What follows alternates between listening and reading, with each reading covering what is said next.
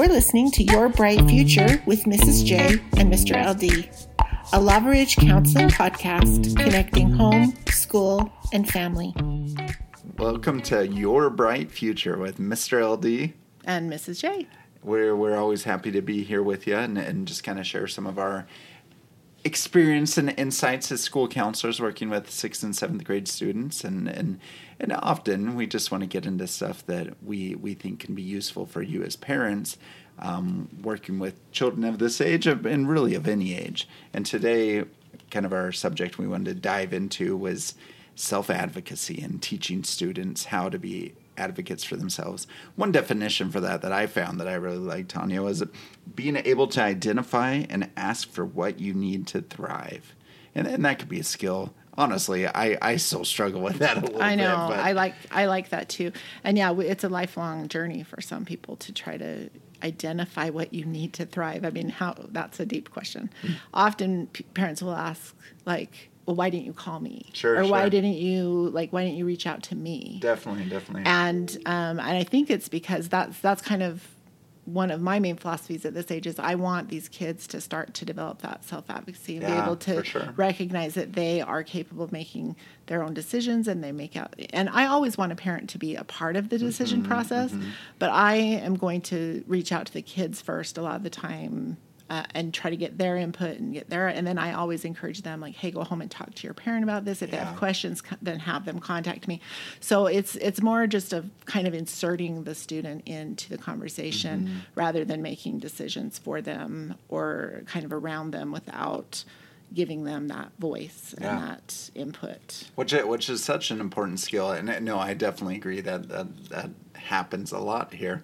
Um, and it, and it's a big transition from elementary school, where yeah. where so often you know the parents are are the first line, and and and some students naturally have that self advocacy where they speak up for themselves and kind of jump on the opportunity there.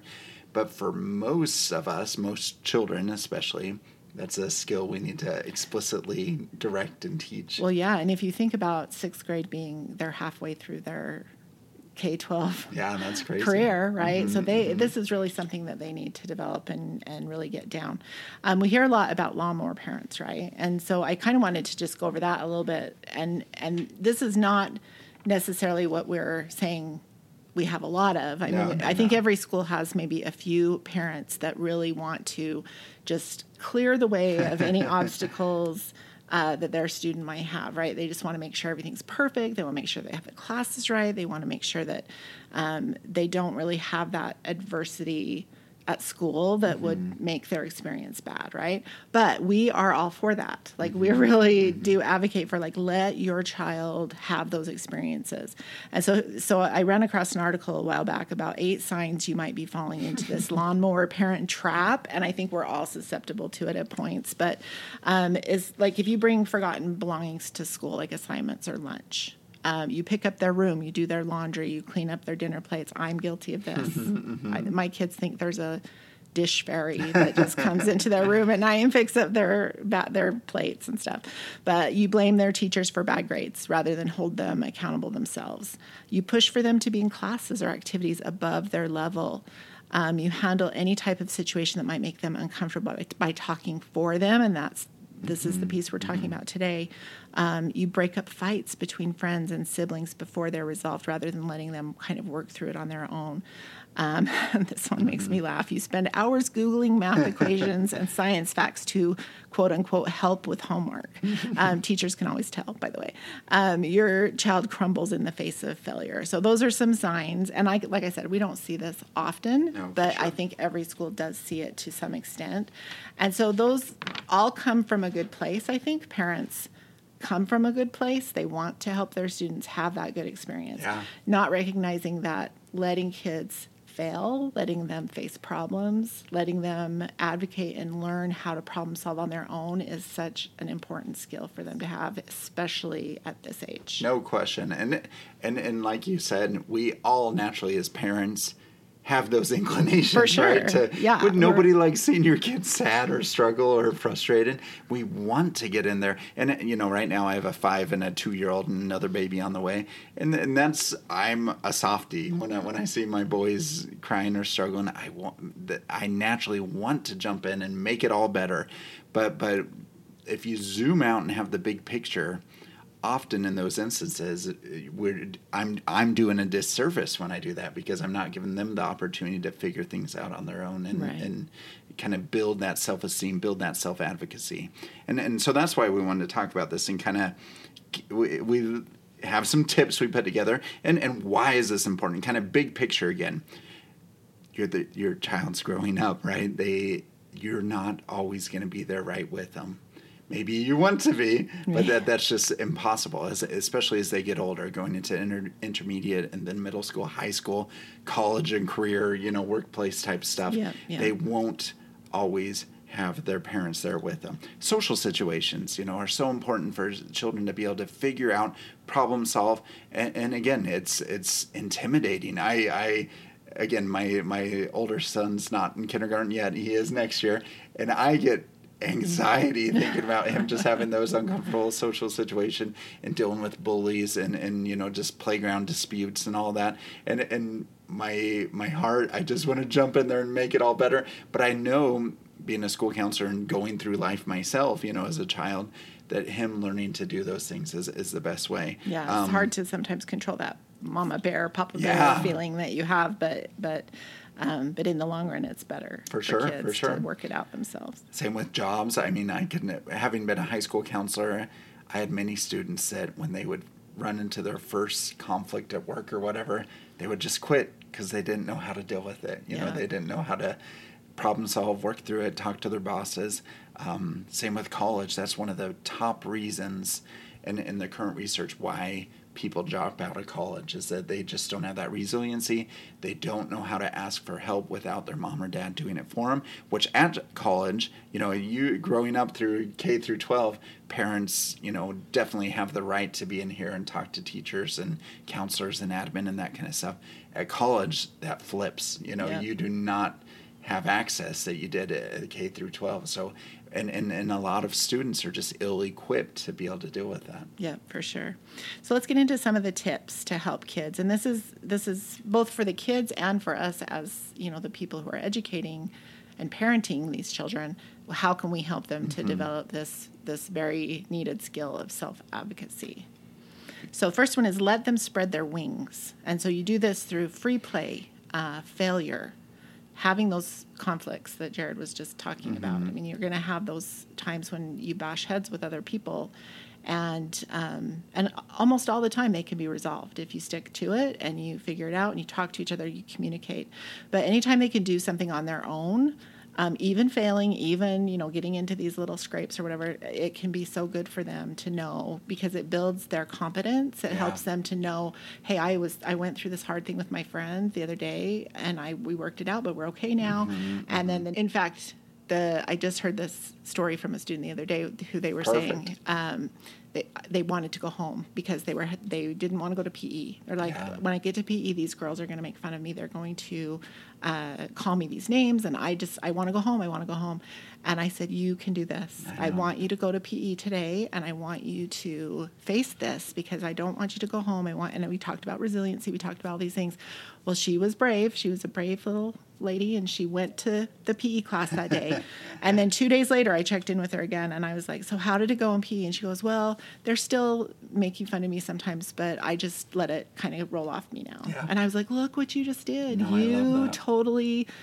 B- built some resilience within yourself because you knew you could handle it because you just handled it two days ago. And so if it mm-hmm. happens again you know you're going to survive you know you're going to get through it. And so that was brilliant to me because it was a, a perfect little example of mm-hmm. this building competence of i can handle these problems and then how it builds your confidence in turn because they are like i can handle it now. I can do it and so that's critical. No, I, I, I can think of other students that I've worked with, and, and you know ones that are success stories and ones not so much. But but with teachers is a big one too. Often we'll get students come down and be like, "Oh my gosh, this teacher yelled at me. I, w- I was talking, you know, or I had my phone out, and this teacher yelled at me. And now they hate me, and I got to switch out of this class." Again, problem solving, working through things, having comp- that competence and confidence that yeah, that did happen, yeah. but it can get better. You can work things out with the teacher. The teacher does not hate you just because they right. were frustrated with you in that moment. Um, but but again, that self advocacy and, and kind of working through it with the teacher. Um, another tip: give them ownership of problems, and and that is hard. Kind of what we already you know visited a little bit, but resist the urge to jump in right away. So let's say your child comes home and says, Mr. So and so, you know, they snapped at me today. I, and I was doing it. I didn't do anything. I was just sitting there doing my work, which isn't always the whole truth, obviously. but but give them, you know, a day or two to figure it out. And, and you could problem solve with them and say, well, what happened here? How can we make it better? What can you do to do that. You know, maybe you could go talk to Mr. LD or Mrs. J or or send your teacher an email about that, and maybe you could just say, "Hey, I don't know what I did wrong, but I I just want to make sure we're okay, right? Mm-hmm. You know, and, and, put the ball in their court. You know, and I would say that's even important with we mentioned earlier, like bringing things to school. Like the, if they left something home, they left an assignment home, you know, and they're calling you and they're like, "Mom, Dad, I left this assignment home. I'm gonna get, I'm gonna fail. I'm gonna mm-hmm. get zero points." You know, sometimes it's okay to let them have that experience, yeah, like, and totally. and and have the consequence that comes from that, because that's a huge teaching moment, right? Mm-hmm. Rather than learning that mom and dad are going to save me uh, whenever I do that, they're going to be more responsible to bring it because they don't want to get that zero again mm-hmm, or whatever. Mm-hmm. And so it can be a very powerful teaching experience to just let them own their own problems, and and that includes reaping the benefits of what or the consequences of whatever that problem was. Totally. So, totally. Um, and also that's that's. Uh, the same thing with owning feelings, right? Mm-hmm. So a lot of times, uh, children will say, "Well, like the teacher example like they hate me right mm-hmm. and and so there's feelings are hard and the vocabulary of feelings are hard and so it's good for parents uh, and teachers and educators for us to kind of help kids develop that vocabulary and really understand that their feelings are their own and they can have control over those feelings yeah. that it's not and you don't blame anyone else for the feelings you have, but you try to own and control and, and understand your own feelings. And that's a huge job. That's big part of what Mr. LD mm-hmm. and I do mm-hmm. here at the school is really help kids to to learn that. So yeah. that's a good way to help kids advocate for, for themselves because if they can know how they're feeling and communicate how they're feeling, then that's going to go a long way to solving. It. Totally, and, and yeah, that that skill is just so, you know, transferable to so many problems in life, right? Being able to identify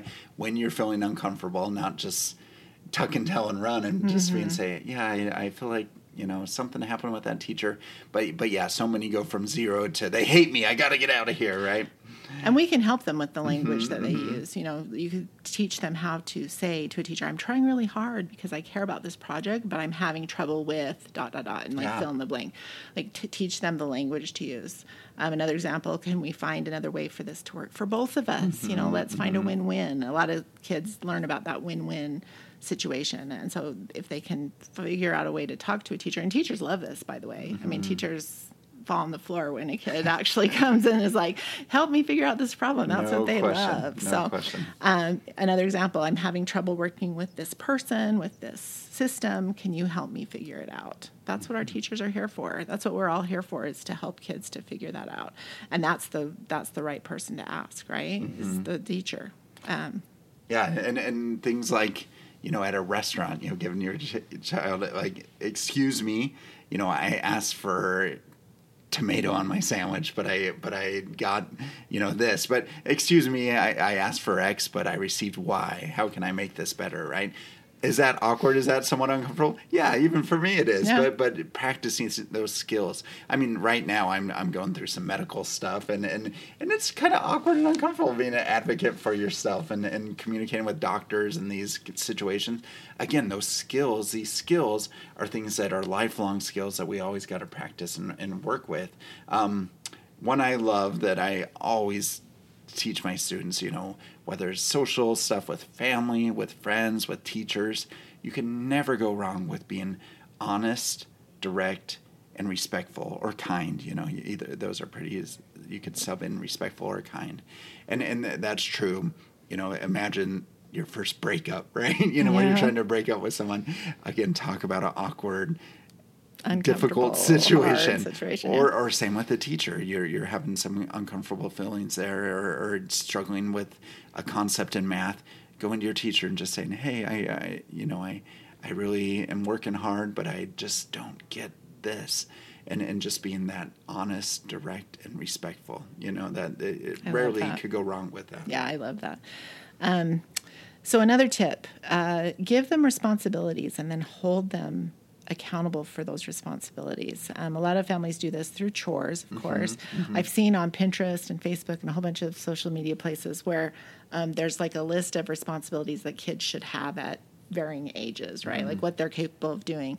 Um, so three to five, maybe it's you know helping take out the trash or mm-hmm. making their bed in the morning. You know, as they get older into high school, they do things like uh, make their own appointments mm-hmm. for the mm-hmm. dentist or for you know and so it's kind of this graduated scale of what are my kids able to do if you google that that's a great starting place but parents know their kids better than anyone and so if they you know see their kids and and they see that they have a need around the house and they want to give those assignments and then hold them accountable meaning that if there's a consequence, there's a consequence, mm-hmm. you know, and if there's a reward, there's a reward, but they're the one that's responsible for yeah, it. And you're not sure. going to try to like switch up the system or change the rules mid game so that it doesn't affect them in that way.